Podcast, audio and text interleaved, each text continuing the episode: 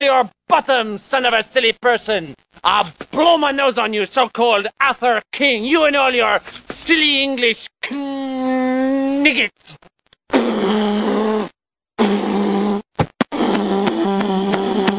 What a strange person. Now look here, my good man. I don't want to talk to you no more, you empty-headed animal food trough whopper. I fart in your general direction. Your mother was a hamster, and your father smelt of elderberry. When you say Bud, you've said a lot of things nobody else can say. When you say Bud, you've gone as far as you can go to get the very best. When you say Bud, you've said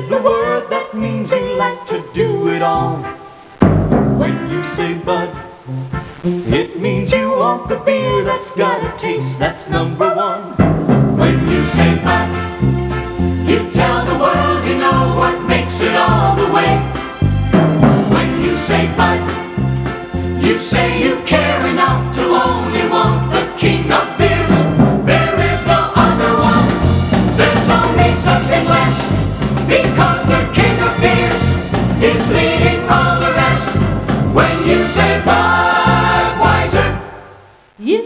you've said it all. Another public service announcement from Brylcreem.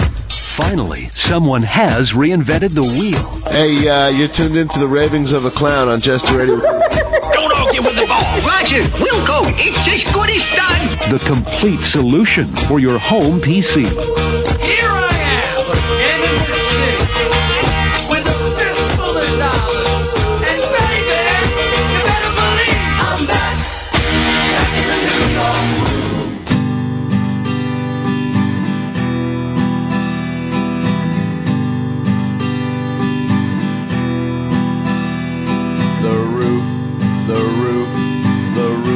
On fire. The roof, the roof, the roof is on fire. The roof, the roof, the roof is on fire. We don't need no water, let the motherfucker burn. Burn, motherfucker.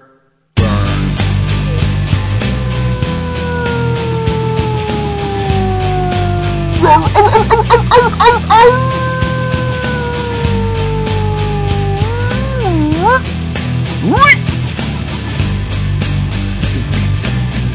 Just can't get up that high.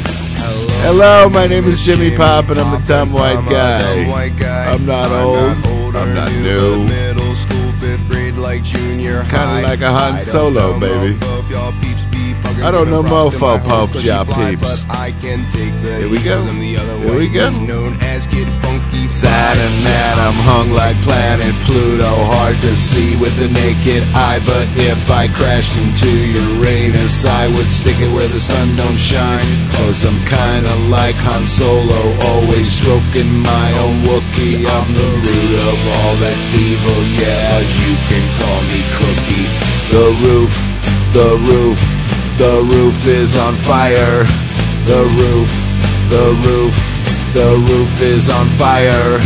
The roof, the roof, the roof is on fire.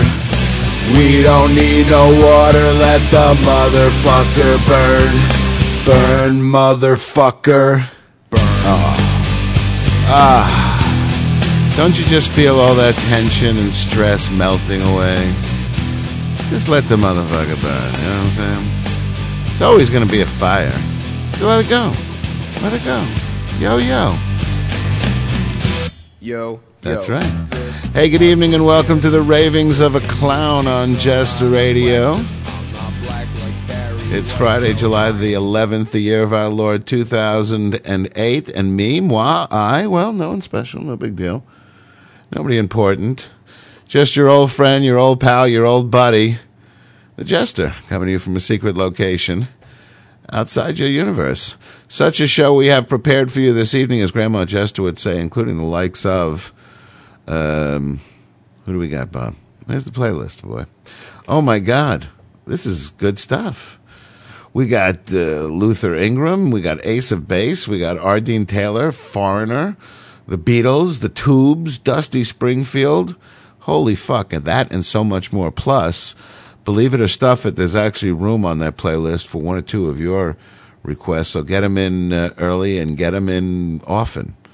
And there's so many ways to do that, and we're going to run them down now. First, the way is to go to www.jesterradio.com and click on request. It's on that gold navigation bar along the top. Request. And tell us what you want to hear. We'll get it on the air within 15 minutes, or I have my left testicle surgically removed without the benefit of anesthesia and rusty utensils. Other ways include sending us a message via AOL Instant Messenger at Jester Radio 1. Apparently, Jester Radio wasn't available. Our Skype name is Jester Radio, however. And you could always give us a call, 646 502 8600. That way you can get yourself live on the air.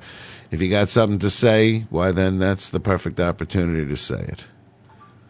And um, jot down that number because sometime during the course of the evening, something we're going to say is going to piss you off. And that's the number to dial 646 502 8600.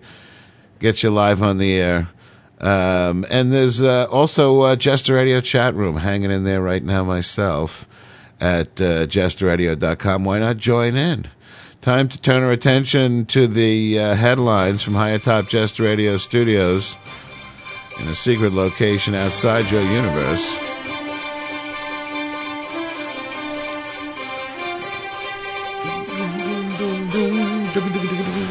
Zanet, Blanet, Flanet. Oh, sorry. Is it my? Do I? Am I supposed to? I'm so sorry. The thing is, I'm paying so much for this herb. I have to keep it in as long as humanly possible. You understand? A uh, mortgage rescue to help hundreds of thousands of struggling homeowners avoid foreclosure and get more affordable, safer loans passed the Senate overwhelmingly today, but it faces a bumpy road amid continuing turmoil in the housing market. The 63 to 5 vote reflected a keen interest by Democrats and Republicans to send election year help to distressed homeowners with economic issues topping voters' concerns. The plan lets homeowners buckling under mortgage payments they can't afford keep their homes and get more affordable mortgages backed by the Federal Housing Administration.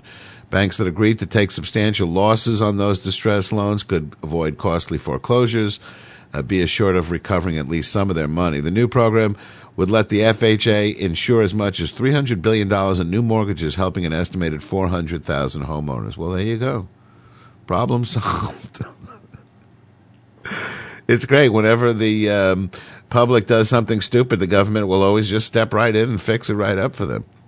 And they even have this rationale that they're helping out the banks um, by helping them avoid those cost, costly uh, um. I got news for you. News flash. Banks are in the business of foreclosing. That's all figured into the dollars and cents of it all. So uh, they don't want to avoid foreclosures. They want to get their money or they foreclose. It's just, um, you know, they don't uh, have ethical problems about foreclosing. They don't have any reason to avoid it. Uh, it's just another, you know, business thing. The guy who leases you the car um, doesn't pray that you don't default on the car. When you do, he sends the guy over to pick it up, and then he sells it and he makes another fucking extra couple of grand. So it's not something that people uh, dread doing. So the government's not doing the banks any favors. As usual, when there's a crisis, we all have to find somebody to blame. And usually it's whoever has the biggest pocket. Um, and of course, banks are, you know, sleazy institutions um, to begin with. But the truth is, uh, you know, they did nothing wrong here in this mortgage crisis. If anything, it was these people, these resellers who go out um, with the full knowledge of the banks and the banks knowing how they're, you know, getting these loans uh, and their, you know, tacit approval. But these guys go out and they, you know, sharp, uh, sweet talk, uh, you know, stupid people into taking loans that they have no business taking. Those people, of course, are ultimately responsible. We're always ultimately responsible for ourselves. But if you're going to find fault with some group of people, it's probably these shady, you know, uh, practices of the people that sell the loans. But you know what? Now that everybody's educated themselves, uh, it's over. That whole scam is over. So these so-called um, subprime uh, lending uh, problems are supposed to be at the root of all this. Subprime loans are loans given to people who have less than perfect credit. And you know what? Uh, the the the banking you know business has to stop giving loans to those people because there's a reason they have less than perfect credit because they don't pay their bills and uh, they knew all along that they were going to end up foreclosing. They have these uh, skyrocketing, you know, um, mortgages, you know, the kind that uh, uh, that are recalculated every quarter, and they just fucking kept going up and up and up. So I don't know what they told these people. You know, oh yeah, don't worry, it never goes up. They always go up. That's why they're adjustable, so they can go up. But uh, as usual, um, the the government tit is going to bail everybody out, and uh, so.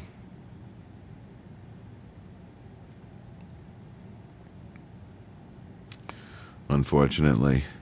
I mean, I, I feel bad for the people that are defaulting on their loans. I mean, it always comes down to this. I feel bad for the poor bastards in New Orleans, Katrina. You know, I feel bad for all these people, but uh, not sure why that means that they're entitled to government bailout. Uh, you know, shit happened in my life, man. Fucking Uncle Sam never came along and fixed it for me. Mistakes I made, bad things that happened to me. I don't know where everybody got this idea that we're all supposed to be like made whole. That there's some like ultimate authority that's to blame. Uh, we can always, you know, blame the fucking government for not protecting us from ourselves. This is one of my favorite stories of the day. Check out this shit. Uh, we all watched with fascination over the past two days um, of these two um, uh, so-called missile tests that Iran uh, did, and published all these photos and videos bragging about how they have all this new shit that can travel 1,200 miles, which is far enough to reach Israel, and they have this special, you know, fucking warheads. And guess what? Uh-uh. Iran's missile test this week did not demonstrate any new capabilities, according to a U.S. official familiar with the intelligence. And the test may not have included one of the longer range missiles that Iran claims was among those launched. Iranian officials claims the tests Wednesday and Thursday demonstrated a new variant of the Shahab missile that had a range of 1,250 miles. Such a missile would put much of the Middle East in striking distance, including Israel as close as 650 miles from Iran, as well as Turkey, Pakistan, and the Arabian Peninsula. The test drew immediate criticism from U.S. officials in Eastern Europe during the launches. Secretary of State Condi Rice said the missile tests underscored the need for a U.S. missile shield in the region. Not sure what the fuck that means, a U.S. missile shield.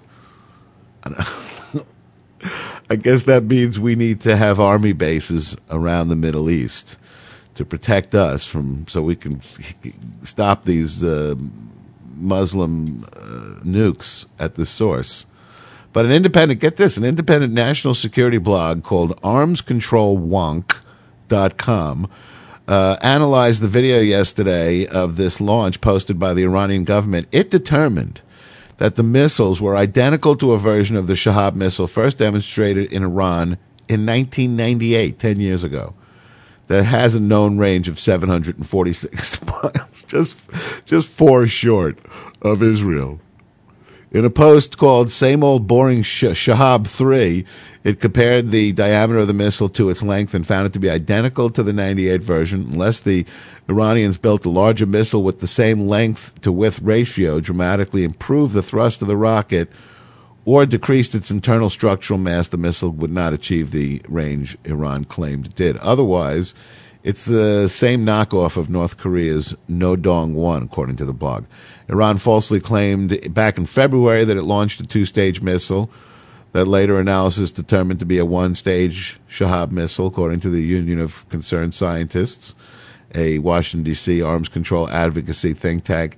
Iran frequently exaggerates the capacity, capability of its missiles, and it appears it's continuing that tradition in this week's test, said David Wright, co director of the Union's Global Security Program. The U.S. official familiar with the intelligence that uh, we spoke to at Jester Radio today said the Iranian test involved um, eight or nine missiles, most fired on Wednesday, uh, and one more several hours uh, later, early Thursday. It was a mix of missiles ranging from medium range to close range battlefield rockets.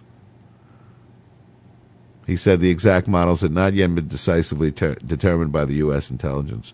So the Pentagon doesn't know yet, but these fucking guys on armscontrolwonk.com, they have already written their white paper on the whole story. So either the government doesn't know as much as citizens, or uh, they're lying. Either one, which one of those do you find more incredible? This apparent, apparently this Mahmoud Ahmadinejad character is insane from gonorrhea, and he just will say or do any fucking thing, including um, not mentioned in this report. Um, a report that came out this morning that the still photographs had been doctored as well. You could see uh, where like a plume of cloud was, uh, you know, duplicated, like some some like ninth grader with Photoshop dummied up these still pictures. And uh, they had some spy find get a hold of the original Iranian pictures, and it shows one of the missiles had not even fired, had misfired. So to cover it up, uh, they they fucking copied over one of the good missiles and then just pasted it over the failing missile. So you had like two that looked exactly the same.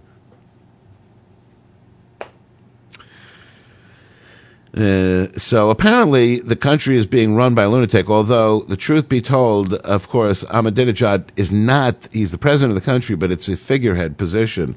The country is actually run by, um, a bunch of imams, a bunch of uh, religious uh, loony birds who enforce uh, Sharia law with an iron hand. And in case you're not familiar with that, it's uh, this kind of outlandish uh, punishment that's prescribed in the um, Quran, um, where you know if a if a thief is caught stealing, they chop off your hand. You know that's just they've been doing it. They did it four thousand years ago that way, and by God, you know nothing's changed. And like if a woman shows her knee on the street, then she gets, you know, like beaten down with sticks. They love and respect and worship their women and hold them on, you know, the highest pedestal. They're always telling you. But if they break one of the rules, like if they fucking open the back door to the, that beekeeper outfit that they wear for one second to let some air in, then they literally beat them. They have no compunction whatsoever and they do it in public. We've seen the fucking videotape. Iran is a um, uh, is a nexus of this type of thing because they're completely, you know, Sharia law country. The whole country is run by the the um, religious wackos, and uh, the, the the whole system is you know like it was four thousand years ago. So what I propose instead of uh, invading countries and taking over countries we have no business. Let's just carpet bomb these people, or what I've been told, we have now actually tactical nuclear weapons where we can drop a suitcase size uh, bomb into one of these, you know, four story below the ground bunker, you know, bunkers, and we can kill everybody all four stories down and have less than a half a mile of, you know, uh, fallout around the area. And what I say is we carpet bomb with these suitcase nukes and bomb them back to the fucking, uh, you know, uh, first century. Which should set them back about three and a half weeks. If you know what I mean. Meanwhile, IndyMac Bank's assets were seized by federal regulators today after succumbing to the pressures of tighter credit, tumbling home prices, and rising foreclosures. The Office of Thrift Supervision said it transferred IndyMac's operations to the Federal Deposit Insurance Corporation. because it did not think the lender could meet its depositors' demand. Holy crap. IndyMac customers with funds in the bank were limited to taking out money via automated teller machines over the weekend, debit card transactions, or checks. Other bank services, such as online banking and phone banking, were scheduled to be made available on Monday. Ooh. The bank is the largest regulated thrift to fail, the second largest financial institution to close in U.S. history. The institution failed today due to a liquidity crisis. Uh, crisis. Uh, OTS Director John Reich said IndyMac had $32.01 billion in assets as of March 31st. Pasadena, California. IndyMac Bancorp Inc., the holding company for IndyMac Bank, has been struggling to raise capital as the housing slump deepens. The spokesman for the lender did not immediately return an email request for the comment. So there you go. Uh, so maybe some of the banks uh, are having a tough time after all. Maybe I spoke too soon. Well, then serves them fucking right, man, for giving loans to uh, slackers. I don't know. Um, I don't know what we should be doing when um, you know large groups of people. You know, people always like give you this kind of argument. They say, "Well, you know, you may take the position that uh, it's none of our concern uh, that all these people made a mistake, but we have now." You know, half a million people that can't pay their mortgage. It's a crisis for all America. So the government needs to step in and start doing the wang doodle, passing laws and regulations and giving shit back and allowing people to get a new loan that's guaranteed by the government. I mean, what the fuck makes you think these people are going to be any more able and willing to pay the government back than they pay their lender? And now what? The fucking government's going to start going into the collection business? Ugh. What a fiasco. As it is, they waste 75 cents on the taxpayer dollar. So you can imagine the like jumble of red tape uh, that we're talking about. And you know, my mind always goes to it. I, I'm not saying that I think we should be giving money out in the streets, but my mind just always goes right back to that. You know, when you think of the millions and millions that money could feed, it just seems so wrong um, to be wasting money like that. Hey, you've been listening to the ravings of a clown on Jest Radio this Friday, July the 11th. So, you know, we've been talking the past couple of days about uh, personal relationships and breaking up, and I have like these all these people breaking up all around me. Uh, uh, freakishly, I'm I'm uh, um, on my own for the first time, in, you know, since I was 11 years old. I'm on my own uh, for like a year now, going on a year, or just like a little over a year, maybe and so it's put me in a weird, you know, kind of um, uh, very calm, zen, balanced place. And so I find that the advice I'm giving, you know, people, and it's like, uh, you know, Donovan Leitch said, you've got to pick up every stitch. Must be the season of the witch, because when lots of things happen at once, sort of seems like it's almost like a time of that for, for, that to happen. Um, because shit happens in waves, you know, and um, uh, and I'm telling you, like four, five, six of my friends are like currently going through breakups.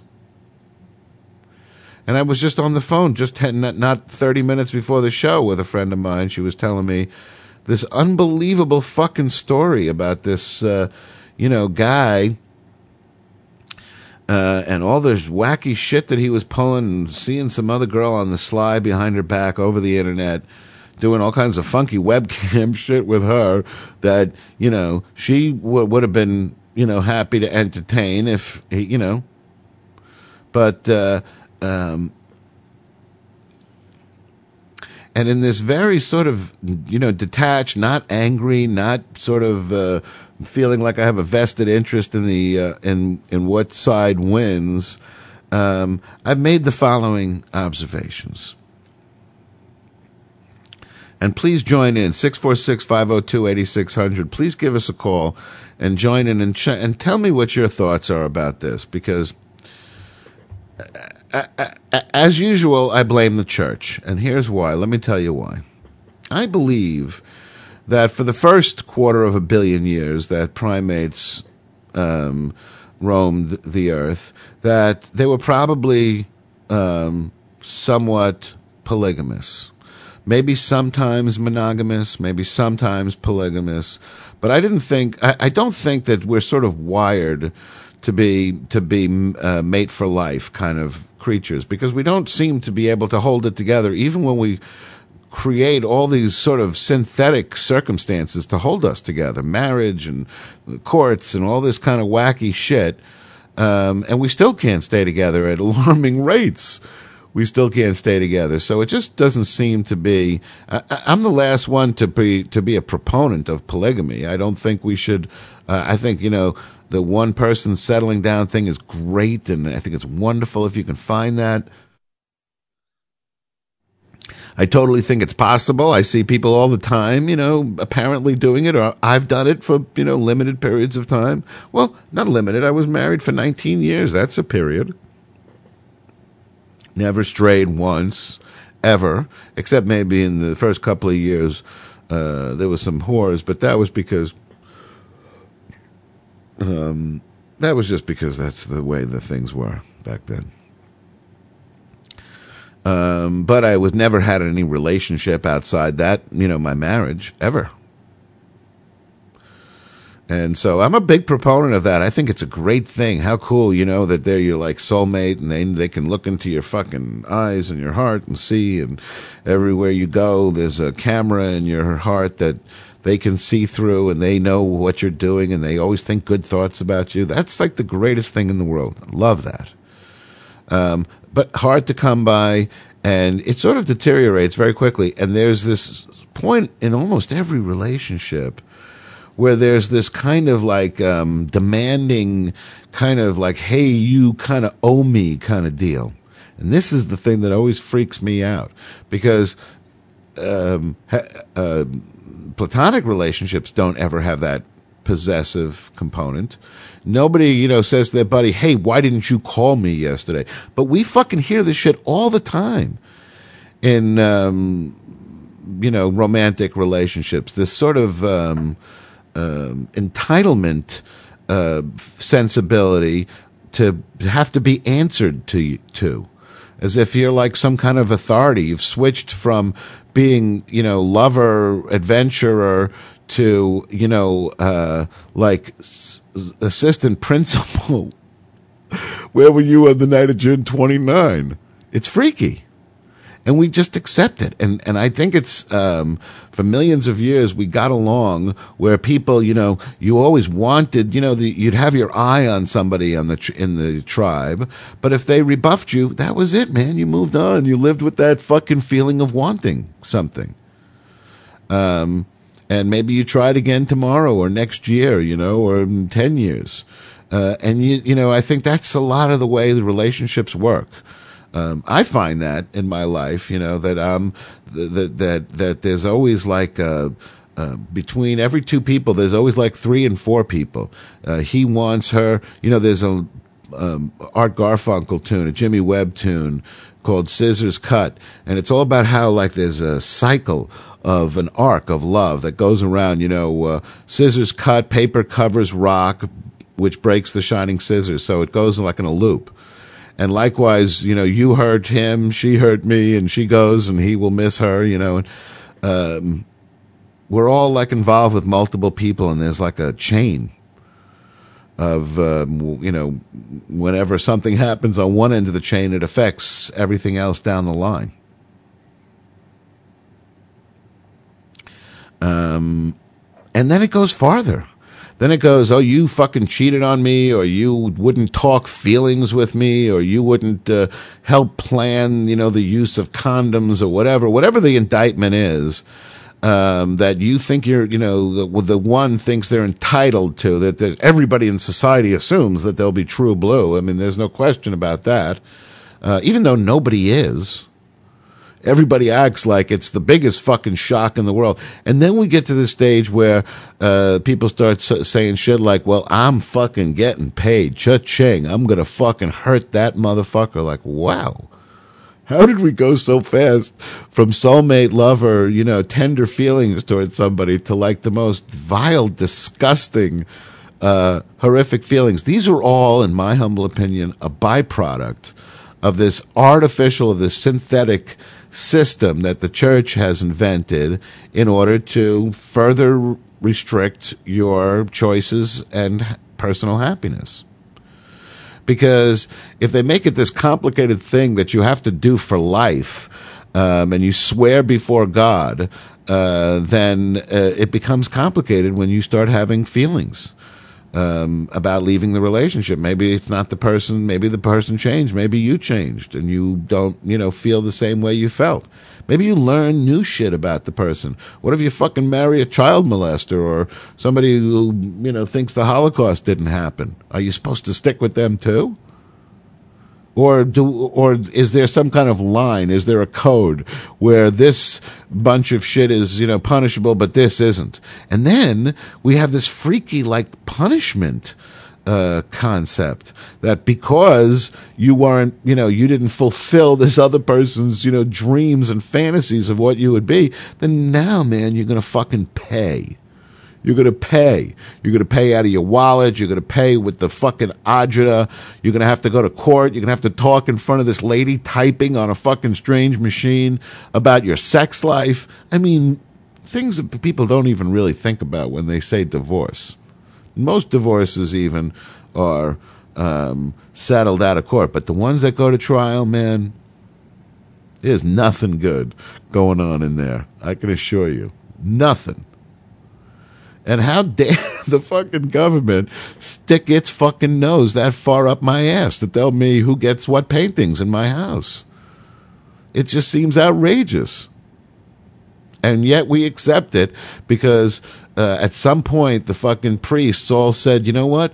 We can't have all these people just fucking each other like crazy, uh, according to their own, you know, whims. We gotta, you know, somehow regulate this. They have to come to us and ask permission to fuck and get our approval and get our blessing. And, uh, and then we'll say, yeah, you could fuck them, but you can only fuck them. And if you don't, and if you fuck somebody else, then God will fucking get you because God has um, invented this system, not us. Naturally, we had nothing to do with it. We're just, you know, we're just keepers of the flame. But it's God will be very sad and disappointed if you don't do it that way. And then when you finally reconcile, wow, 19 fucking years of a suck ass marriage I should have gotten out of na- after 19 months, and you finally fucking do it, then, you know, it really just has this massive impact on your entire life. Way more than it really should. Because after all, the marriage isn't the center of your life. It's an aspect of your life. Khalil Gibran said that we should be like the pillars of the temple, standing apart, but working together to hold up the same roof. Or something like that. We should uh, eat, you know, we should drink uh, the, the wine together, but not from the same cup. We should be separate human beings and enjoy our fucking lives, and we should consider each other, uh, you know, important special additions to our lives, not, you know, necessary components without which, you know, we somehow feel uh, that we're entitled to stomp our feet. You see grown fucking men and women who would otherwise act normal in a social situation act like, you know, five year olds in a relationship and you and you know you, you you stop and you inevitably feel like asking that um, question that must come to everybody's mind. What could you where could you possibly go from here? You've now called her a cunt. She's now said you're a filthy pig. Uh, are you ever going to be able to love each other, much less like each other again? And yet they do every, every day. They put that shit behind them and they go on uh, because um, because they're trapped. Because they're fucking wailing, they're shoveling shit against the tide, and they know it. They could say, "I hate you" a million times every fucking day, but it's going to take an act of Congress to fucking split them apart. They have to go get fucking lawyers. They got to fucking go to file a fucking divorce. They got to be serve each other with fucking papers. They got to lay their whole lives out like from sternum to yachts. It's a it's a it is just the most horrific experience you can imagine of your lifetime. And it's all about this, you know, desire, this wanting. And we just somehow don't, you know, we've never, uh, you would think that once we get past the age of, you know, like nine or 12 or 18 or 20, that we would realize, hey, this is what I want and this is what, you know, I can get. And so I, you know, need to live my life as if everything is not reliant on getting what I want. The guilty undertaker sighs. The lonesome organ grinder cries. The silver saxophones say, I should refuse you. The cracked bells and washed out horns blow into my face with scorn, but it's not that way. I wasn't born to lose you. I want you. I want you. I want you so bad. The Jester kicks it off on Jester Radio. Please don't fuck with that dial.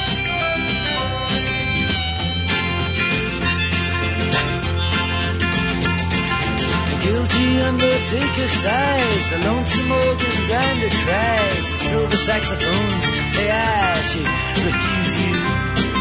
The cracked bells and washed out horns blow into my face with scorn, but it's not that way, I wasn't born to lose you. I want you, I want you, I want you so bad. Honey, I want you. Drunken politician leaps upon the street where mothers weep and saviors who are fast asleep they wait for you. And I wait for them to interrupt me drinking from my broken cup and ask me to open up the gate for you. I want you. I want you. Yes, I want you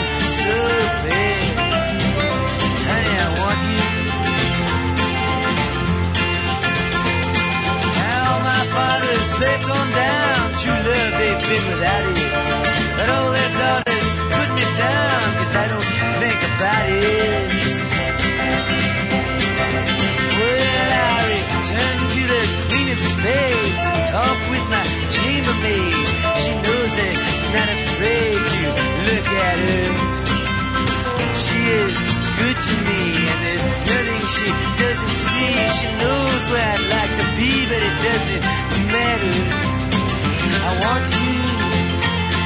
I want you. Yes, I want you so bad. Honey, I want you. Now you're dancing child with this Chinese suit. He spoke to me. I took his flute. No, I wasn't very cute to him, was I? But I did it because he lied, because he took you for a ride, because time is on his side, because I want you. I want you. Yes, I want you so bad.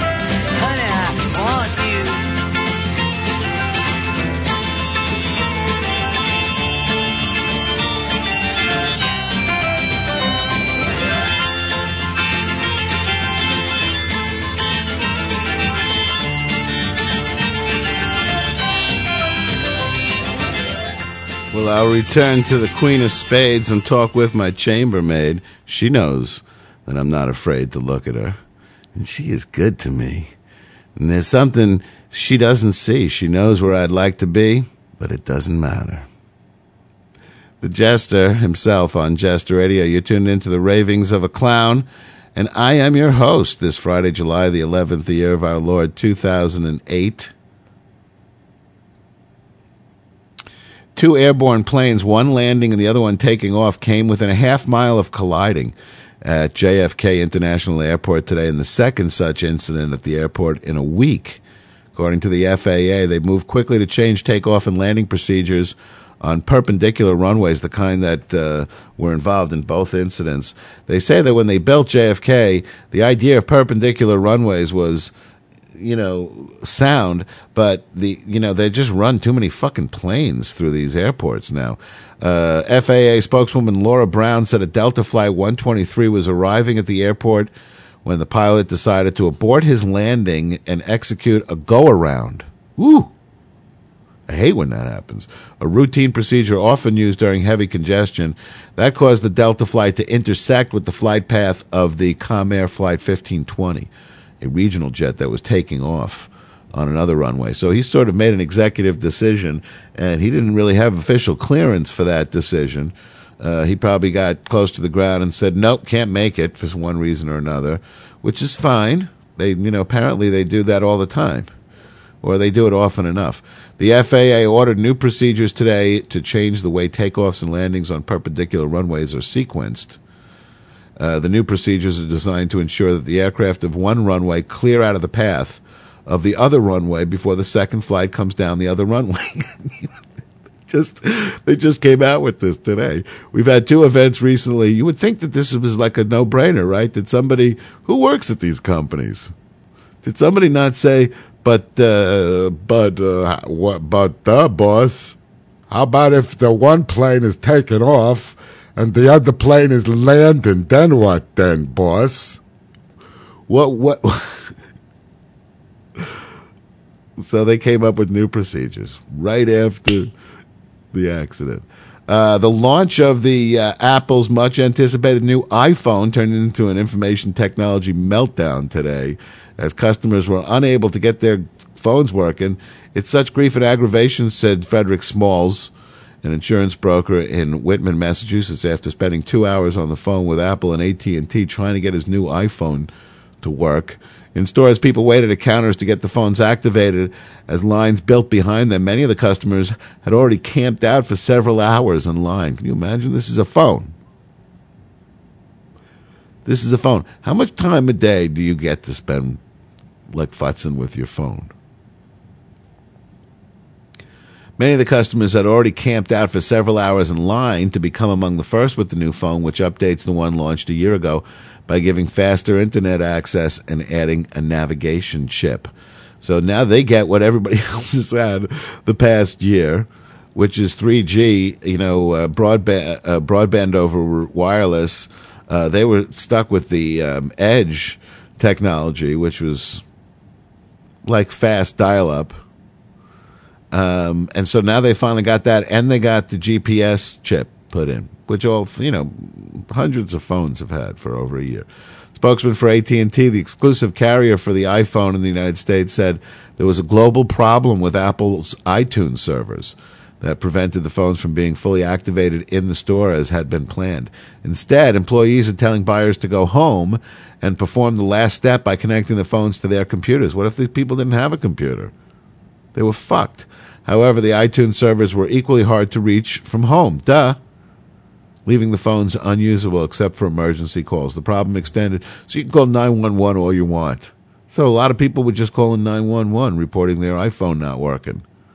The problem extended to owners of the previous iPhone model. Get this, even if you had one that, and you didn't buy a new one, you're still fucked because they got a software update released this morning that required the phone to be reactivated through iTunes, and so iTunes was down.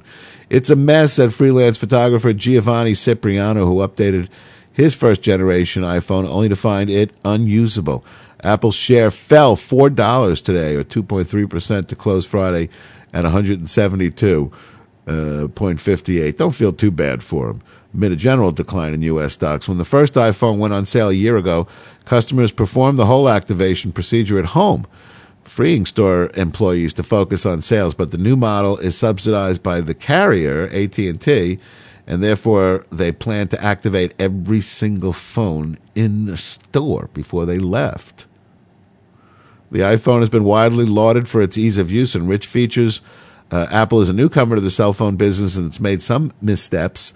When it launched the first phone in the U.S. a year ago, it initially priced the phones at 499 and $599. Then they cut the price by $200 uh, 10 weeks later, throwing early buyers for a loop. That uh, has been reported repeatedly, but I don't know anybody that was thrown for a loop, that the price of electronics uh, came down you know, 40%, 35% after three months. I don't know anybody that was surprised about that. That's always been, um, you know, just the cost of, you know, getting in. Early adopters always pay more. Uh, so the press keeps reporting that. So they, I think they're kind of trying to jinx uh, Apple. Although I'm not a fan of Apple nor the iPhone, I do um, feel good about an American company doing well. And uh, but you know, I don't own one. I don't necessarily support them, but I don't, you know, I don't have this sort of a religious fervor or feeling against them that a lot of folks seem to. For more than a year, Gordon Dibler held out hope that his stepson, Army Private Byron W. Fouty, would return home from Iraq. Then military officials delivered the grim news that the bodies of Fouty and another soldier captured in an ambush south of Baghdad had been found. Every day that he's been missing has been a day of what could have been. But after hearing the news, I'm still in shock, Dibler said yesterday after military officials came to his Oxford home in uh, near Detroit, Michigan. Fouty, 19 of Waterford, and Army Sergeant Alex Jimenez, 25 of Lawrence, Massachusetts, were kidnapped uh, back on May 12, 2007, in the volatile area south of Baghdad known as the Triangle of Death. Jimenez's father, Ramon Andy Jimenez, said he also received a visit yesterday from military officials who told him that his son body, his son's body, had been found. So this is what they're over. This is what our soldiers are over there doing. Don't give me this horse shit about not supporting our brave men uh, and women uh, in uniform. I support them every inch of the way. Um, it's their retarded commanders, and especially the commander in chief, uh, of course, that's to blame. They're the ones that make the policy. The soldiers themselves, you know, every time somebody speaks out against the war, you hear some stupid moron say something like, wow, great way to show support for the soldiers, buddy. You know, wow, they're going to hear what you say and they're going to break their fucking morale. Fuck that. That's what they're fighting for, you idiot, for my right to, to fucking open my mouth and say whatever the hell I damn well please. And if you don't fucking like it, turn the fucking dial.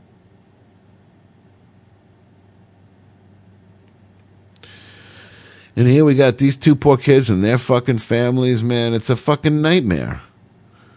And this happened, they were kidnapped in May of 2007. They only found their bodies now. What the fuck are these people doing over there? Man, you would think if they had any brains at all, they would just say, as soon as these kids were kidnapped, we're just going into full gear, into full rescue you know mode and that's going to be the only you know goal we have of this war until we get these fucking kids back been a year and a half. Their bodies are missing. Who knows how long they were even alive?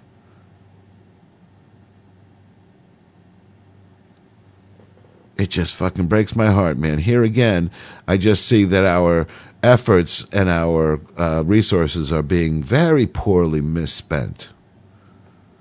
Imagine the goodwill it, that it would have engendered among um, you know the both the Iraqis and the Americans if that's what we made our goal. Uh, American soldiers are missing, and that's what we're doing over here in Iraq until we fucking get them back. Those poor fucking scumbags who kidnapped them, uh, you know, just better fucking keep looking over their shoulders until they fucking found them, dead or alive. I could get behind that.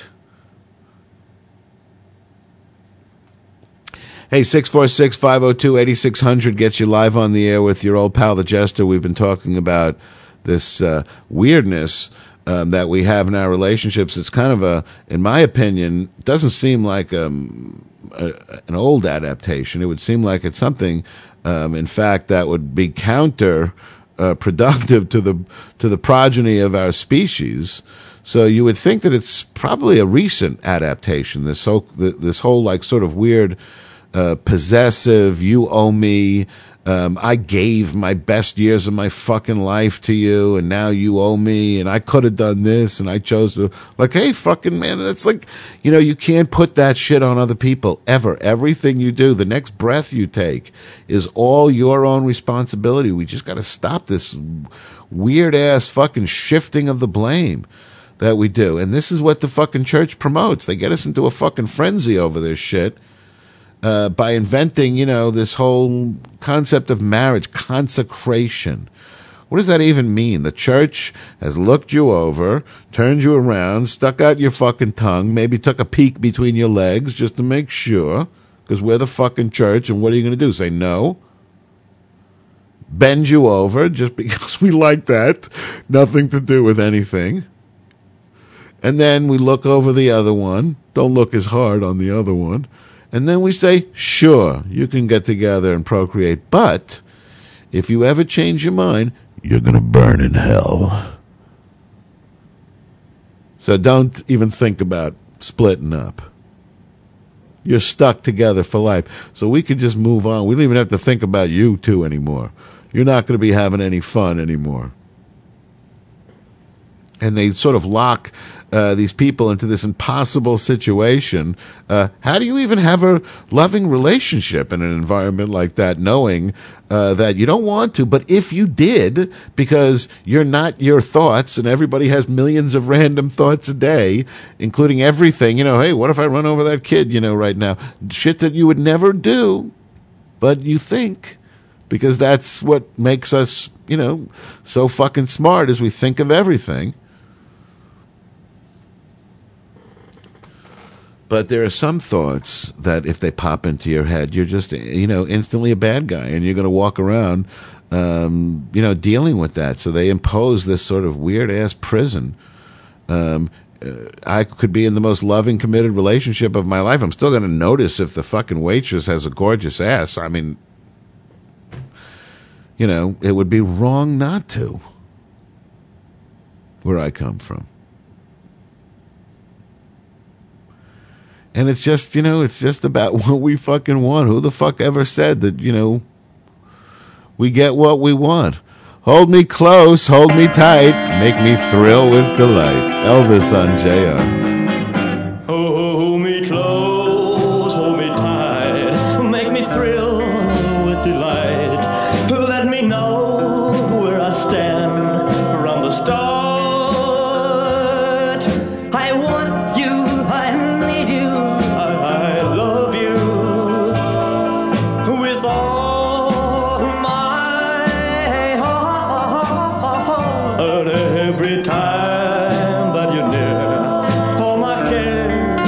disappear.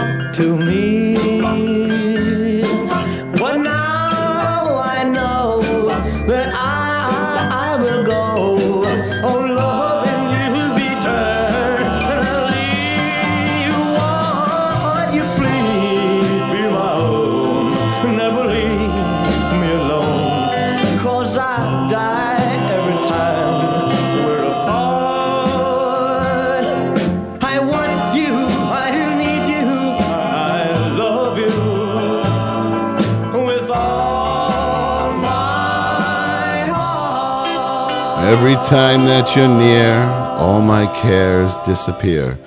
Darling, you're all that I'm living for. no pressure there. Only Elvis could do that, like, ha ha, I want you. Ha ha I need you. And, like, still not sound like a fucking wuss.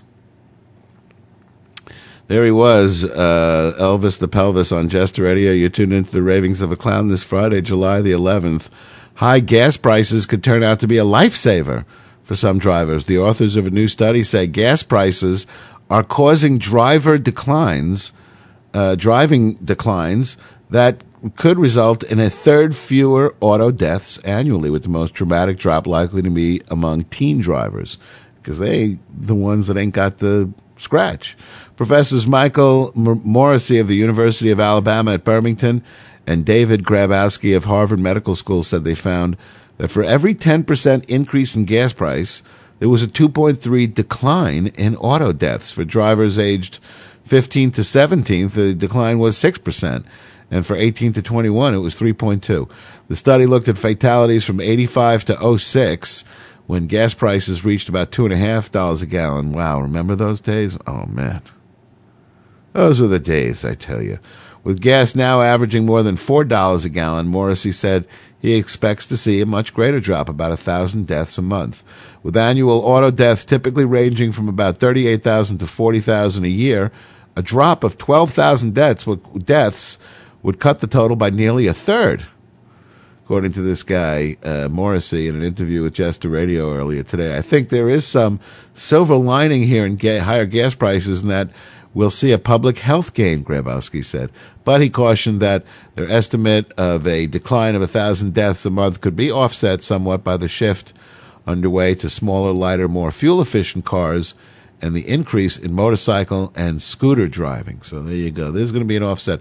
The uh, these guys who take surveys, they just make this fucking crap up. You can do anything you want with the same set of data. You'll see ten years from now, uh, somebody will go back buy that data set and just do a whole nother fucking bullshit study. Did you know that over forty-seven percent of all statistics are made up on the spot? That's right. But besides that, this I think comes from the fucking no shit file. Like, you know, people, when gas is higher, people drive less, and therefore, when people drive less, the less people get into car accidents and die. Um, okay. I think that was predictable. I'm not sure why anybody would spend money on a survey like that. I just uh, anything that doesn't make things better. I'm not sure why people are asking questions. So what are we supposed to uh, do with that information? If we become luddites, I suppose there'll be zero deaths from driving. And uh, there you go.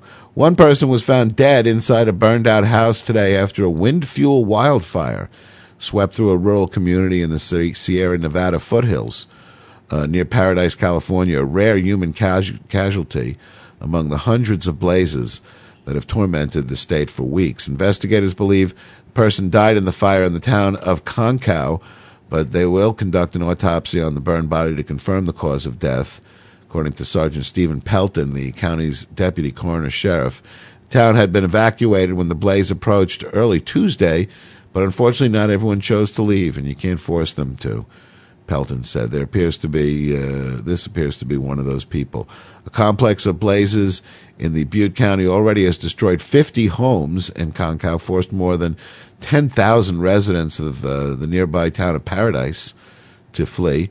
Firefighters battling the out of control fires in the Sierra Nevada foothills thought they had caught a break today when strong winds they feared uh, could blow hot embers across the fire lines towards thousands of homes did not immediately materialize. The northeast winds forecast for the morning were expected to be similar to those that caused the fire to flare up earlier this week. So uh, it's um, it's a fucking nightmare out there. Uh, there's a um, you know the the full text of the story goes on to describe you know the efforts that are being made um, and as uh, heroic and extensive as they are um, you know again living in this world it always begs the question you know uh, you know what if we had that 850 trillion dollars that we wasted in uh, Iraq and Af- Afghanistan? What resources then would we have uh, you know, I was listening to uh, um, conservative radio today. I always listen to Rush Limbaugh, and there was this substitute guy today who was even more Rushy Limbaughy. This British lunatic who kept saying, talking about how America this and we the Americans and our fucking America. I felt like calling in and saying, "What part of America are you from?" Because the guy spoke with like you know some kind of like Scottish accent or something. But um,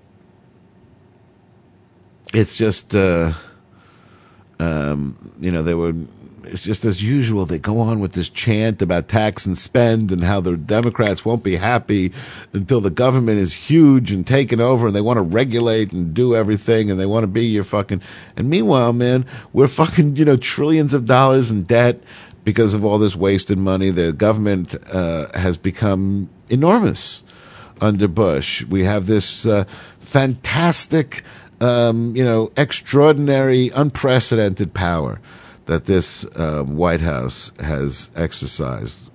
Between keeping secrets, today I heard a debate um, that's going on over whether or not the records of the visitors to the White House and to the um, vice president's um, residence, which, by the way, are owned by you, American citizens, um, are should be available to the public. It is just astounds me. Why are we having this debate? If I hire somebody and give them a fucking um, you know job and give them a fucking residence as part of the job, and as part of the job, they regularly meet with um, you know advisors or you know vendors or customers. Um, then I'm entitled to see a fucking log of those events. I'm his fucking boss. Who, they, who do these people think they are to keep all this shit secret from us? We're the fucking bosses. And um, and you know, so just listening to these, you know, this guy talk about you know tax and spend Democrats when, you know, the last tax and spend Democrat that we had was, um, you know, got us uh, in the first. Um, you know, four years of his administration got us out of the red. Uh, and the next four years actually had a surplus in this country. It was the greatest economic times of my lifetime. Was under the tax and spend Democrats. The case of 14 babies who received accidental overdoses while in intensive care has raised new questions about how a common blood thinning medication could be given to infants repeatedly in the wrong dosage. They've been talking a lot about how these these bottles of these dosages are sort of similarly labeled, but I got a chance to look at them uh, earlier today, and they're not even remotely similar. Uh, so I'm not really sure what that whole bunch of horse shit is about. Maybe once they take the label off, um, but uh, with the label on, it's impossible to confuse one with the other. Uh, unlike a previous case involving the uh, twins of actor Dennis Quaid, the Texas newborns got the overdose because of an error in the hospital pharmacy, not a labeling problem. Quaid sued one of uh, Heparin's manufacturers last year after his children's overdose was traced to a hospital pharmacy worker who grabbed vials of the wrong dosage because the labels looked almost identical. It turned uh, if uh, you know turned a certain way. In Corpus Christi, pharmacy workers at, Christus Spohn Hospital South made what the hospital called a mixing error. Oh, there you go. I have those. The two workers went on voluntary leave. The heparin, which was a hundred times stronger than recorded, was given to 14 infants in the hospital neonatal intensive care unit on July 4th. Two of the babies involved twins uh, who were born one month premature have died already, although the hospital said its physicians have found no direct link to the overdose. Sure, kids die all the time. It's got nothing to do with being given a hundred times the uh, an overdose of uh, blood thinner. Nah, there's no direct link. Autopsies are currently being performed. In addition to the 14 infants, three other babies who were discharged shortly after the overdoses may have also received too much heparin, but they showed no ill effects. Of course, they got the fuck out.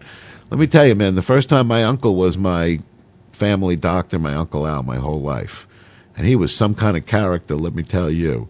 And the first time I was in the hospital, he came storming in and screaming at the top of his lungs, We got to get you the fuck out of here. Hospital is no place for a sick person. And let me tell you, man, it's a fact.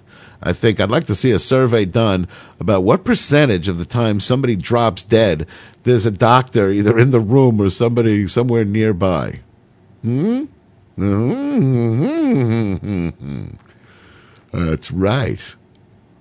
Hey, you've been listening to the Ravings of a Clown this Friday, July the 11th. We've been talking this evening about relationships and how somehow it got sort of fucked up along the way. You know, must have started with us all sort of being friendly in the jungle with each other, you know, trying to win uh, the affections. You would think that they say that our, you know, we haven't physically really evolved much um, in the past 250,000 years. We've only been living in houses for the past 10,000 of those. So, what was life like in the cave, um, romancing? We, we had the same brain we had now, not the same information. Of course, we lived these, um, you know, uh, sort of um, um, very shielded lives where we never saw people outside our clan. And, you know, we didn't learn a lot, but we thought a lot. We were the same people we are now. But we lived with our heads on rocks. So, how did we court our women then? You know, we probably did something similar to what we do now. We probably tried to get them to like us. How else would you do it? And then um, probably there would be come time to time when there was this sort of sense um, that you really, really desired this one particular partner. And of course, that's just a wiring thing. You're very attracted to people because of, um, you know, adaptations. Um, because uh, the species that were attracted to people that looked most different than them had a much more diverse gene pool and thrived, uh, were much healthier. So that's why we're sort of attracted to the exotic, the, the whatever's different than us. To you know, people in Asia, the Western looks exotic, and to people in the West, Asian people and African people look exotic because they're not in our clan. We didn't grow up with those faces. And that's what we're naturally attracted to because the ones of us that weren't died off because it's uh, better for the species to, you know, get, you know, get some strange. But once the church took over, just a few thousand years ago, probably about 6,000 years ago, when there was really any kind of religious leadership, um, and they started saying, you know, they started saying to each other, you know what? One thing we can't do, we can't have the masses following us around with their tongues waggling out of their heads, obeying us, doing any fucking thing we tell them to do, if they're just going to be going running off with each other every time one of them gets a fucking boner. So we have to figure out a system that makes them think that this perfectly healthy, natural thing that they want to do all day is sick and evil, uh, but God has regulated it so that they can only do it under certain circumstances. I mean, no wonder we're all just so fucking nuts. Just imagine if, you know, you woke up one day and that whole system was gone. And instead, everybody just acted like mature adults. Oh, noble, honorable men and women, honest with each other. Now look here, darling, I've found someone new. Oh, very well then, I shall be sad. I do wish you the best then. Imagine such a fucking world. I know it sounds ridiculous, but imagine such a fucking world. It is sad to lose somebody you really want and somebody you really love. It's it's heartbreaking, but you don't deserve them. You don't you don't uh, they don't owe you anything. If they're attracted to you and they love you and they want you, that's great. And if you can't do something to make them feel that way about you, then you're fucked. Move on. We need to just, uh, and you know, part of this whole uh, weird ass synthetic, you know, manufactured sick ass fucking system the church made up is this concept of the one. We always hear people say, "Oh my God, you know, uh, Louise, I think he's the one," and then you know, Louise makes an appropriate squeal of delight. Oh my God, the one, you know, the legendary, mythical, the one. Because if you only get to marry one, then there had better be uh the one. Because if you marry the wrong one,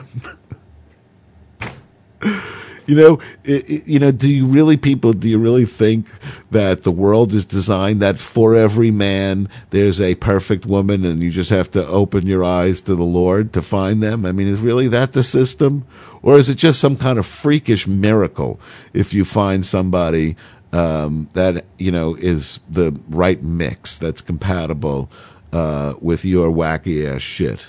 Is that more likely the system? And for some people, they find it, and for some people, they don't. And for most people, it's just a, a protracted, painful search. I think that's the most common system. And it always starts out the same way.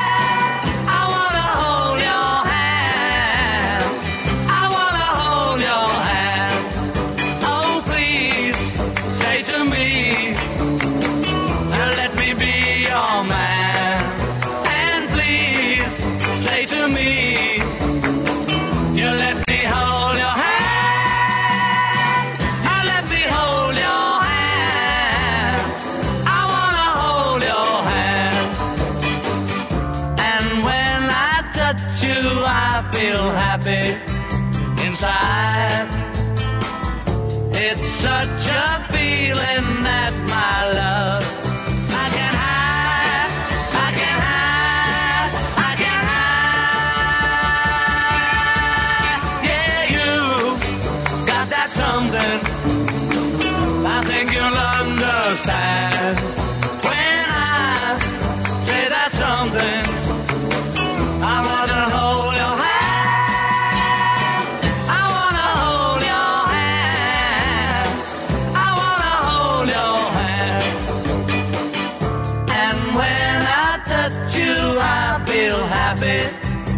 inside.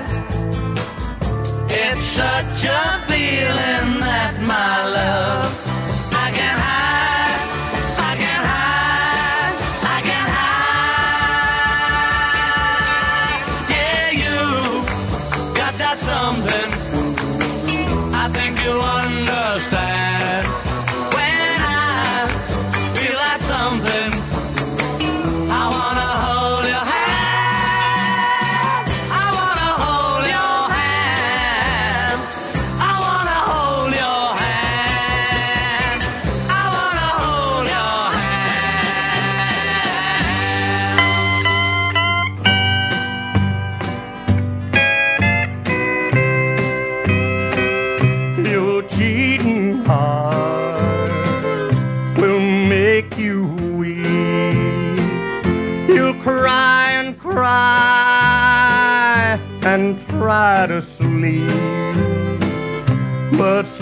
won't come the whole night through. Your cheating heart will tell on you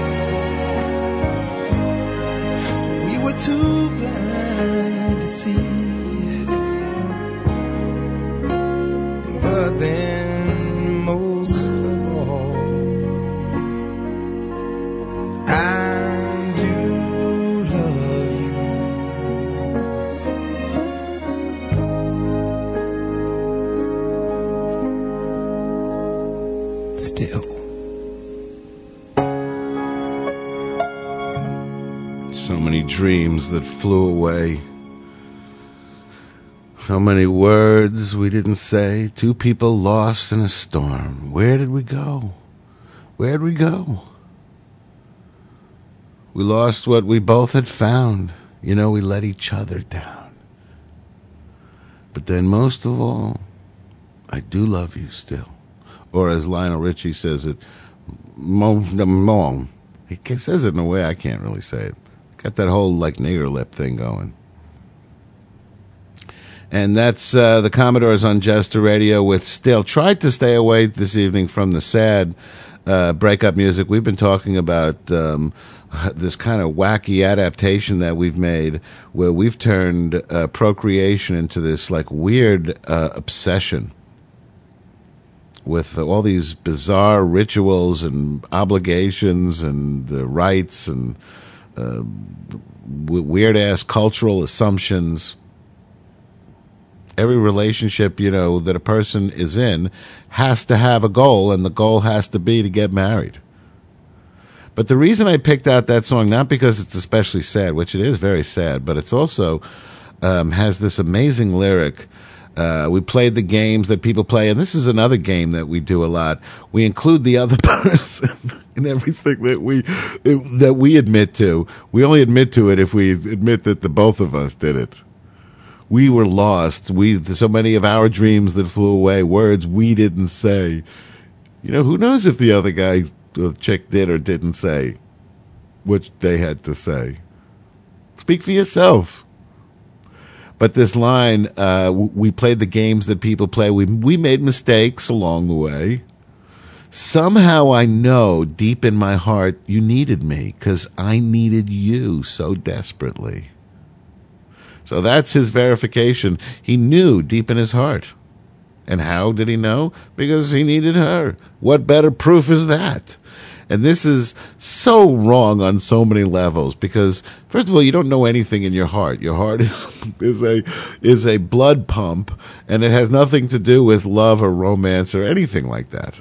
So it's okay for us to be poetical schmatico at times to express our feelings, but it's another thing to for that poetic view of the world to transfer over into delusion.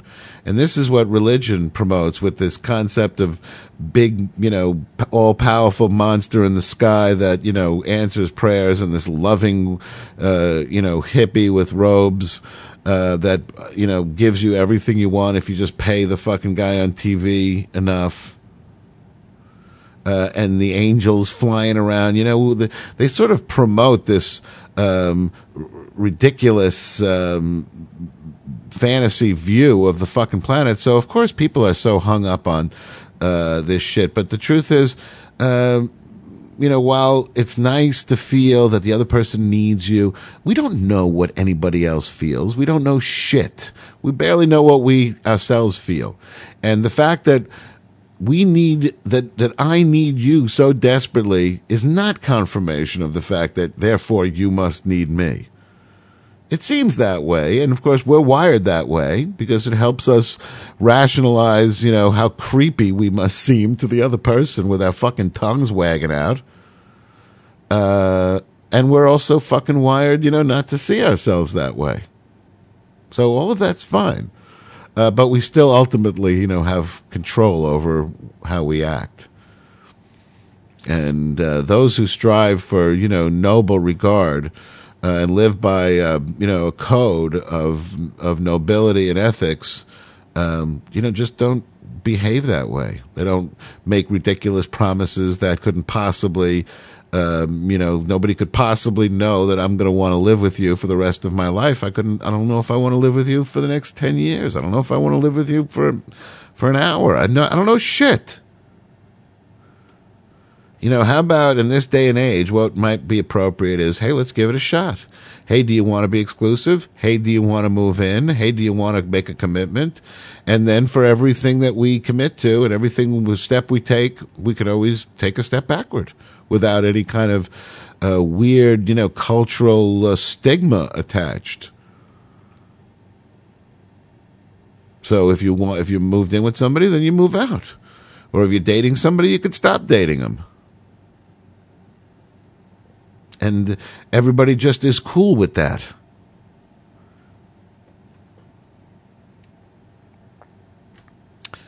I don't know. Just call me crazy. Imagine such a fucking world. Hey, you're listening to the ravings of a clown on Jester Radio. This uh, Friday, July the 11th, the uh, prosecutor of the world's first permanent war crimes tribunal will seek an arrest warrant on Monday charging Sudan's president with crimes against humanity and genocide in Darfur. A move UN diplomats warned could bring a backlash from Sudan's government. Ooh, I'm shaking in my boots. Sudan's going to be pissed. Aren't those the people we see like in the desert, like with flies buzzing around them and the bloated stomachs? Isn't that the country? UN officials and diplomats said the chief prosecutor of the of the International Criminal Court would seek an indictment charging Sudanese President Omar al-Bashir with orchestrating violence in Darfur that has left hundreds of thousands of people dead. Sudan's government reacted swiftly and angrily. If you indict our head of state, the symbol of our country, the symbol of our dignity, then the sky's the limit for our reaction, Sudan's UN ambassador uh, Abdal Mahamud Abdal Mahalim Mohammed told Jester Radio today. It took like 45 minutes to get the name down. We condemn it in the strongest of terms. It will have far reaching bad implications for the entire country. Ooh.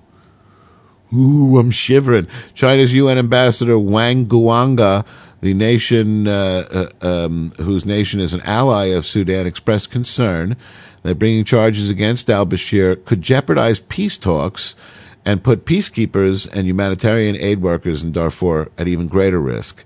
It's one of these um, implications we have to consider, he said. South Africa's UN ambassador uh, Dumisani Kumalo also cautioned that Darfur's embattled people could be left even less secure. The debate about the balance between justice, peace, and development is very uh, difficult one, he said.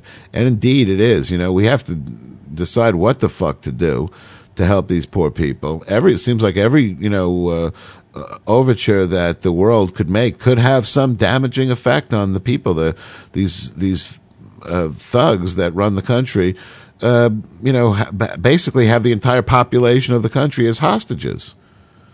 And when, you know, the, the, the world pisses them off, they start fucking, you know, just killing their own in a fucking, you know, random, uh, willy nilly fashion.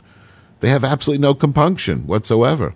And by the way, you know why they have no compunction? Because their fucking priests and their fucking imams tell them that God says it's okay. God wants them to do it. What do you want from life? Think about it. You're listening to the ravings of a clown on Jester Radio, coming to you from a secret location outside your universe. Want from life? To kidnap an heiress or threaten her with a knife? What do you want from life? To get cable TV and watch it every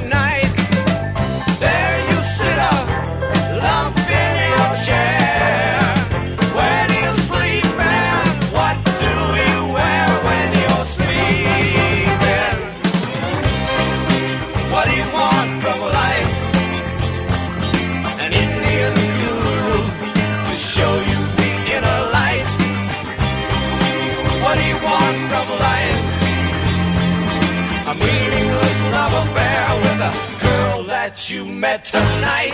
How can you tell when you're doing alright? Does your bank account swell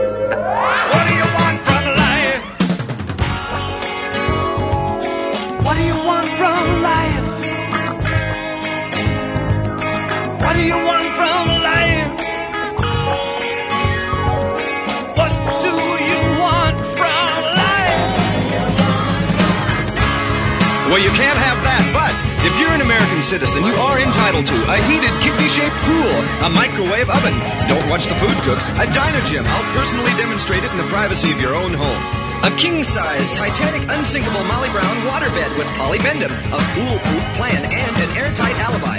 Real simulated Indian jewelry. A Gucci shoe tree. A year's supply of antibiotics. A personally autographed picture of Randy Mantooth and Bob Dylan's new unlisted phone number. A beautifully restored Third Reich swizzle stick. Rosemary's Baby. A dream date in knee pads with Paul Williams. A new Matador, a new Mastodon, a Maverick, a Mustang, a Montego, a Merc Montclair, a Mark IV, a Meteor, a Mercedes, an MG, or a Malibu, a Mort Moriarty, a Maserati, a Mack truck, a Mazda, a new Monza, or a moped, a Winnebago. Hell, a herd of Winnebagos, we're giving them away. Or how about a McCulloch chainsaw?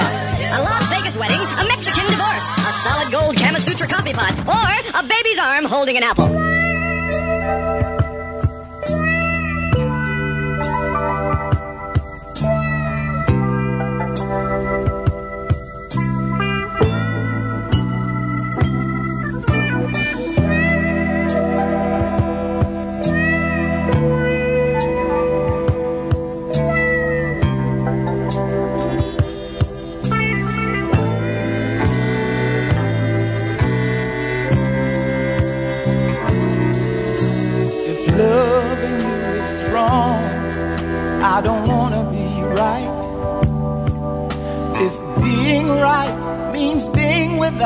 I'd rather live a wrongdoing life. Your mom and daddy say it's a shame, it's a downright disgrace.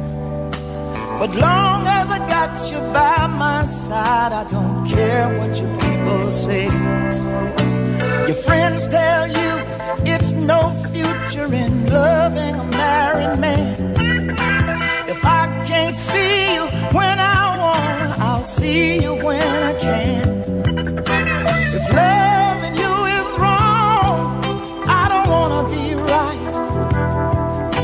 If loving you is wrong, I don't wanna be right. Am I wrong to fall? so deeply in love with you. I got a wife and two little children depending on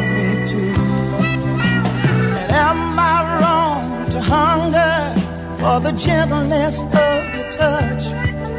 Knowing I got someone else at home who needs me just as much. And are you wrong to give your love to a married man? And am I wrong for trying to hold on to the best thing I ever?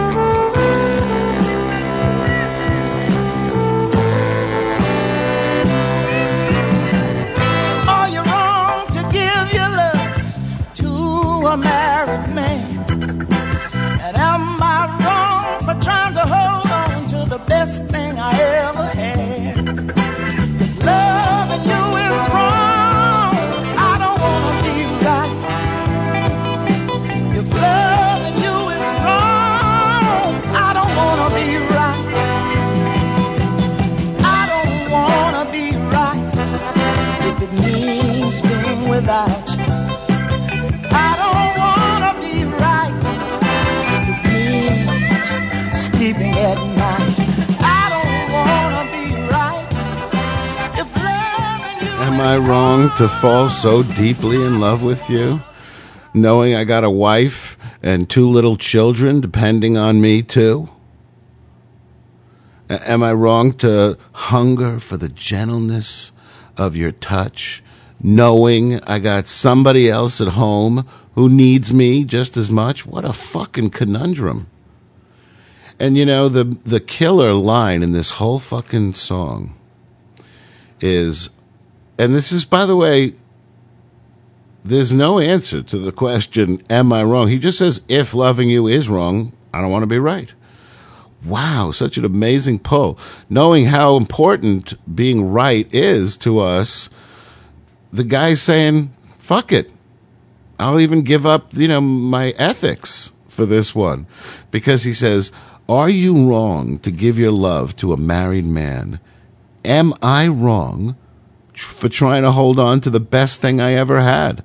I mean, it doesn't seem right to give up the best thing you ever had. If that's how it makes you feel, if being with this person makes you feel like it's the best thing you ever had, I think it's pretty stupid to give that up. So what's the uh, and then all the sick shit happens. He f- feels nothing but guilt, morning, noon, and night. But yet he feels this terrible passion and you know, and then loneliness. You know, alternately uh, joy and and misery, uh, going back and forth from relationship to relationship. And then when it comes out, God forbid, you know, you fucking dread the day the shit hits the fan. It's like a bloodbath. I mean, sometimes more literally than even figuratively. It's a bloodbath. And then you gotta fucking go your separate ways. You're supposed to be angry and mean to each other. And then, you know, she fucking gets on the phone and says, would you believe he, he, he did all this thing? And then the people say, oh, he's just a pig. He's just a filthy, disgusting pig. You know, I never liked him. And then the fucking poor woman, and I'm just saying woman because it happens 50-50 either way. Don't get me wrong. I'm not trying to be chauvinistic about this. Believe me, I know it happens exactly both ways.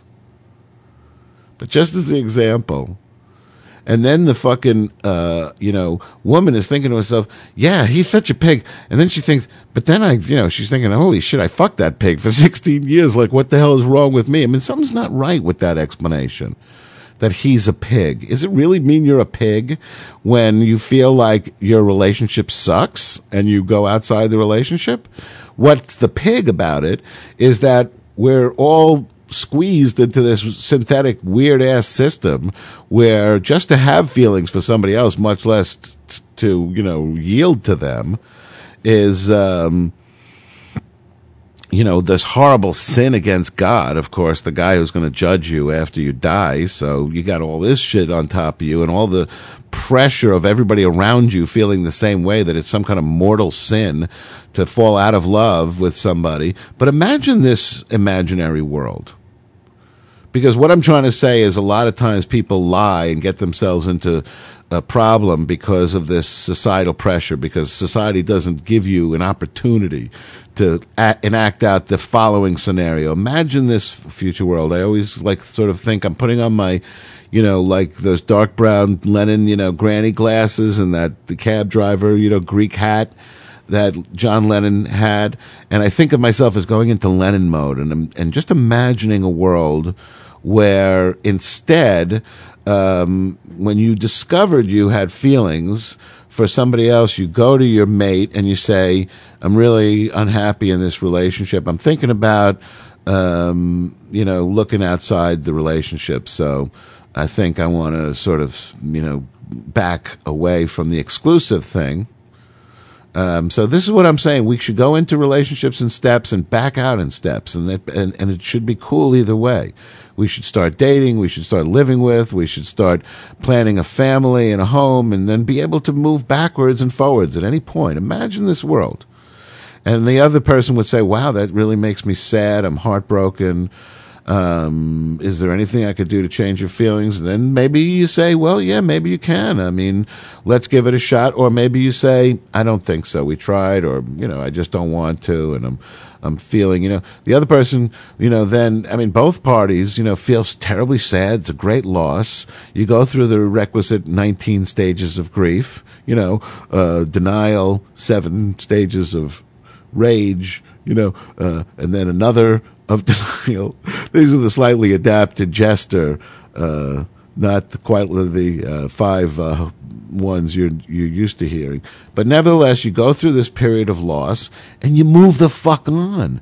You have a little extra pint of ice cream, and uh, you tell your friends, you you talk to your therapist, you take a couple of days off of work. And you move the fuck on. Let's not make it so that every time people move in and out of relationships, their entire life gets put on suspended animation and everything is thrown up for question and it's this major tragedy that causes, you know, the downfalls of kingdoms. Literally. Let's just be cool about it. And if you're feeling wronged and you're feeling somehow ripped or gypped or or betrayed or lied to by the other person, check yourself. Is that what's going on in your romantic relationship with that person? Because if you're dealing with those kinds of feelings, this is not somebody you should be having sex with. This is, should be somebody you're negotiating a contract with, and not on friendly terms. Because if you're at that feeling with somebody, then that's, let's face it, that's not love or any facsimile. Uh, before that, we heard from uh, some other good stuff. Oh, the tubes. What do you want from life? When I was a kid, my parents didn't want me to go see them because they had naked chicks dancing on stage. But I don't know. Somehow I talked them into it. It was art for art's sake, and my parents were very liberal. Police didn't have to go far to find 400 grand worth of cocaine. It was in an undercover car they'd been driving around in for months. An officer cleaning the car at a patrol station yesterday discovered the nearly 50 pounds of coke carefully hidden in hydraulically controlled compartments. They had like a hidden button, and when you pressed it, you hear like a. It was like a James Bond thing, and up came, popped out the cocaine. and they've been, you know, this was a car that they had like confiscated apparently from some bad guys, because now, you know, the government could just take your car when you break the law, and they were using it as an undercover car. And this guy was cleaning it, and he hit the button. These compartments have recently uh, been more and more popular with drug operations, said Deputy Chief Julian Bernal, commander of the Narcotics Division of the Dallas Police. The uh, they put the two door 2004 Black Infiniti into police service uh, back on May 7th after seizing it at a drug house. It had been found at a drug house earlier this year, along with a 1999 Honda. Uh, Bernal said the Narcotics Division searched both vehicles, found nothing unusual about the seizure. Uh, the Honda was then sold into auction. Bernal said police plan to contact the person who bought the Honda to find out if drugs are hidden in that car, too. Uh, they're also trying to find out who owned the cocaine that they have been driving around with all this time. Someone at the uh, St. Louis, Missouri County Jail was flush with money, apparently. A correctional officer at the intake facility at the St. Louis County Justice Center last week found 55 grand stuffed behind the toilet paper dispenser. Get it, flush?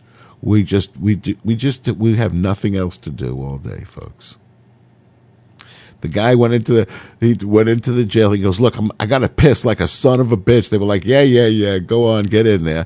And he emptied his pockets out behind the toilet paper dispenser. The bundle of money was in hundred and fifty dollar bills. Said Clayton Police Chief Thomas Byrne. Officials interviewed inmates about the money, but nobody had any knowledge whatsoever about the cash. The money was placed in a special bank account until the owner can be determined, at which time they'll confiscate it from him. Uh, speaking of cocaine, canine cuisine is being uh, sent to the doghouse during next month's Beijing Olympic Games. Dog meat has been struck from the menus of officially designated Olympic restaurants, and Beijing tourism officials are telling other outlets to discourage the customers from ordering dishes made from doggy. Uh, according to the official Xinhua news agency today, waiters and waitresses should patiently suggest other options to people who order dog. Uh, it said, quoting City Bureau uh, Vice uh, Director Zhang Jumei, dog uh, in Chinese is known as jingrao or fragrant meat, is eaten by some Chinese for its purported health giving qualities. Beijing isn't the first Olympic host to slap a ban on the dish. South Korea banned dog meat during the 1988 Seoul Olympics by invoking a law prohibiting the sale of foods deemed unsightly.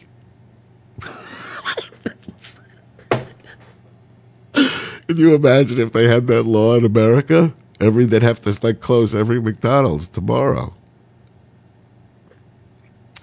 It just I, I love these laws that are made by these uh, dictatorships. You know, they like make these wacky laws. It reminds me of that scene in Bananas where the guy starts saying, you know, everybody has to change their underwear on Monday, Wednesday, and Friday, and then you know he says, and, then, and they have to wear it on the outside so we can check you know, this is just what happens to people in power. They just say these, they uh, make these absurd um, laws that just pop into their fucking head. You know, imagine if you know some like retard nine year old uh, ran a country and shit pops into his head. Oh yeah, make it illegal to. Uh, I don't know. Hey, you've been listening to the ravings of a clown on uh, Jester Radio this Friday, July the 11th. Extra special thanks to all those of you who spent some some part of your evening with us. Um, it is my best two hours of the day, and um, I do uh, sure appreciate your stopping by. Um, yeah, as you know, I do this in lieu of therapy, and also, as you know, uh, I have no pants. A California state senator hopes to pump up the lottery's coffers by expanding prize offerings to include free gas.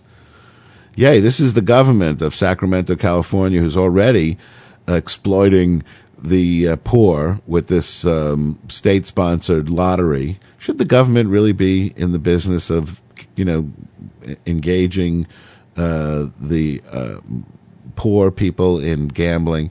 Democrat Dean Florez said in a letter today to the California Lottery that such an offer would entice more people to buy lottery tickets. Yeah. Let's give them free gas. He argues that would raise more money for schools because they are funded partially by the lottery. Lottery director John Borucki said California can't afford to award free gasoline. That's because state law restricts how much lottery money can go towards the prizes, and gas prices are soaring to $5 a gallon throughout California. So, good idea, Charlie, but no. No, we can't afford to give away gasoline. We just have to give away these stinky old dollars instead. Hey, don't fuck with that dial. You're on the Jester Radio. It's Foghat. Leave it where it is.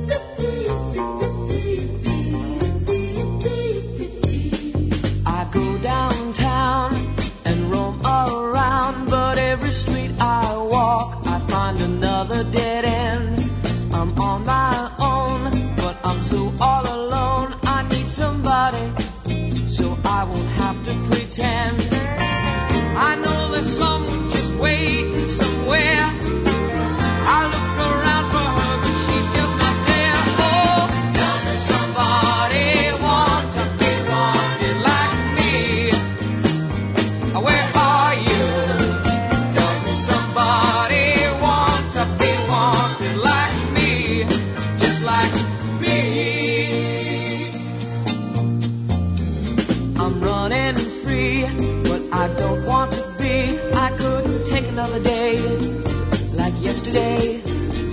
I'm dead on my feet from walking the street.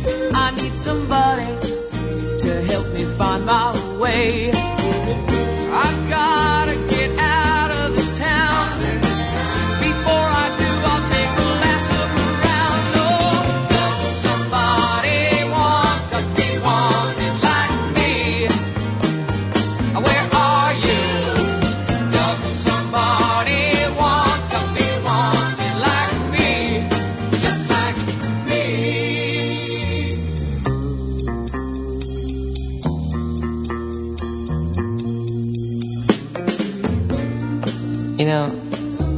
no different from anybody else. I start each day and I end each night. But it gets really lonely when you're by yourself. Now, where is love? And who is love? I gotta know.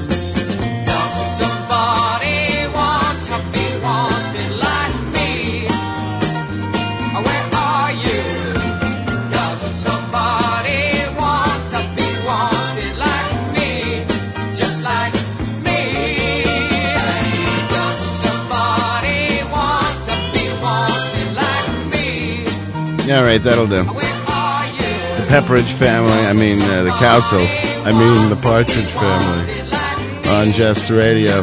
Let me tell you, man, if you were alive in 1971, this is what you got on the radio. This is what they had. This one and the uh, I'll Meet You Halfway was another um, top 10 uh, tune off this album.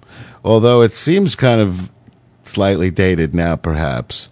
Uh, the sentiment is you know, just uh, ancient. You know, we get to this uh, point of desperation where we go, okay, who, anybody, let's go. Whoa, I, is there nobody? You know, there's this sort of a horrible feeling when you live in this uh, culture.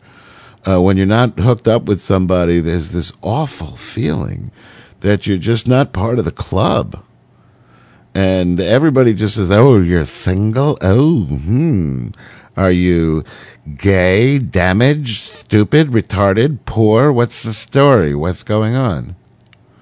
That's you know that's the way people see you when you're single, not as a choice, but as like a you know a victim. Jeff Buckley before that, I want someone so badly.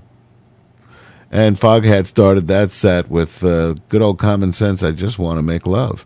And is that really what's driving us? Is that what that chemistry is?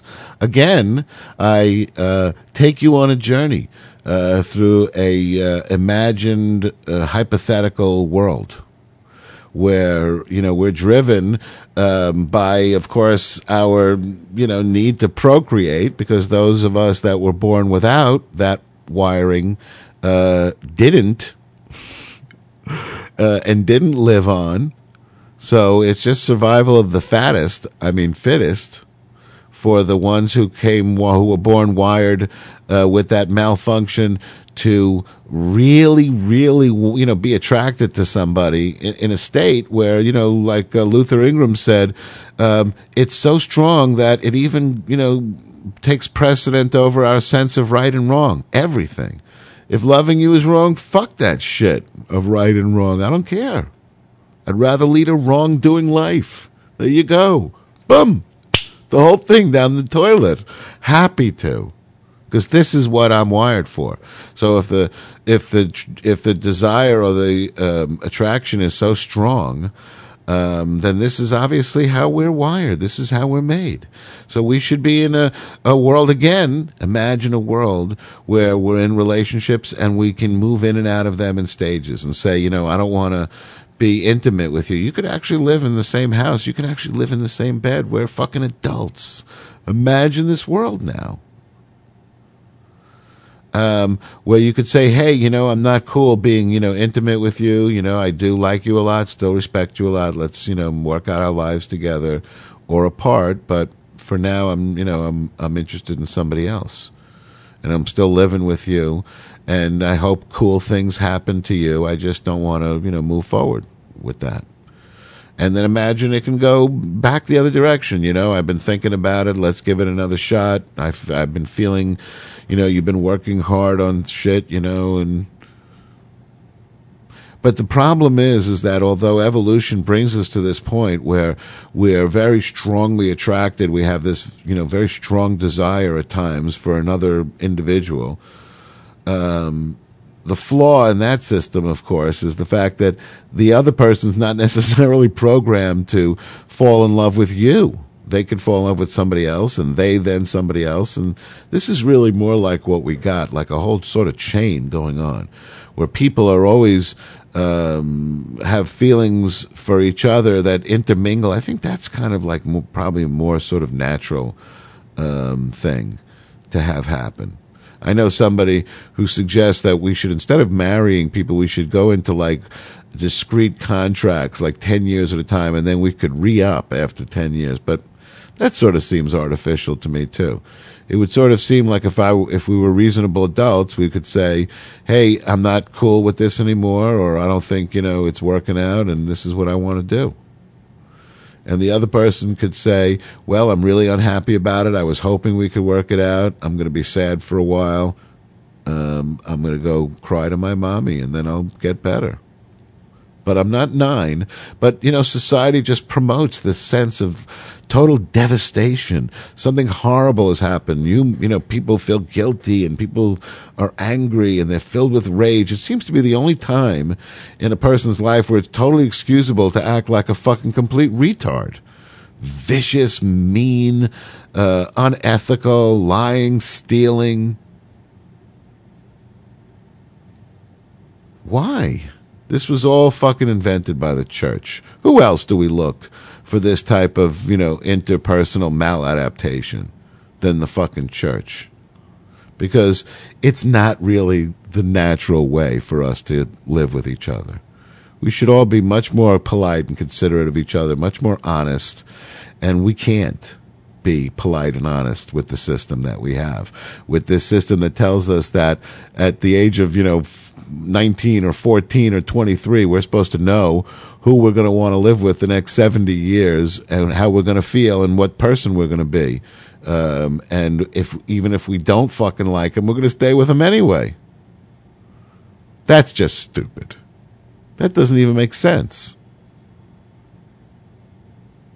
I don't say I don't see that being a workable way. Do you? Anyway, thanks so very much for uh, stopping by this uh, Friday, July the 11th, the year of our Lord 2008. I'll tell you a little secret, folks, and this is the God's honest truth. I have come to learn after all this time, and I've never been out of a relationship literally since I was 12 years old. Never not been in a relationship, except for this past year. So I could sort of tell you from a real kind of centered, balanced, or at least a lot more centered and balanced place um, than I was all those years. Um, that it really doesn't mean shit. It's very cool to have somebody in your life. It really makes um, a beautiful addition. It makes you know a lot of things feel um, a lot better. Certainly, we're wired to want to be with somebody, but let's just not make such a big fuss out of it. If you're in a relationship, great. If you're not, you know, do something else with your fucking time. And you know, personally, if you ask me, I I don't give a shit.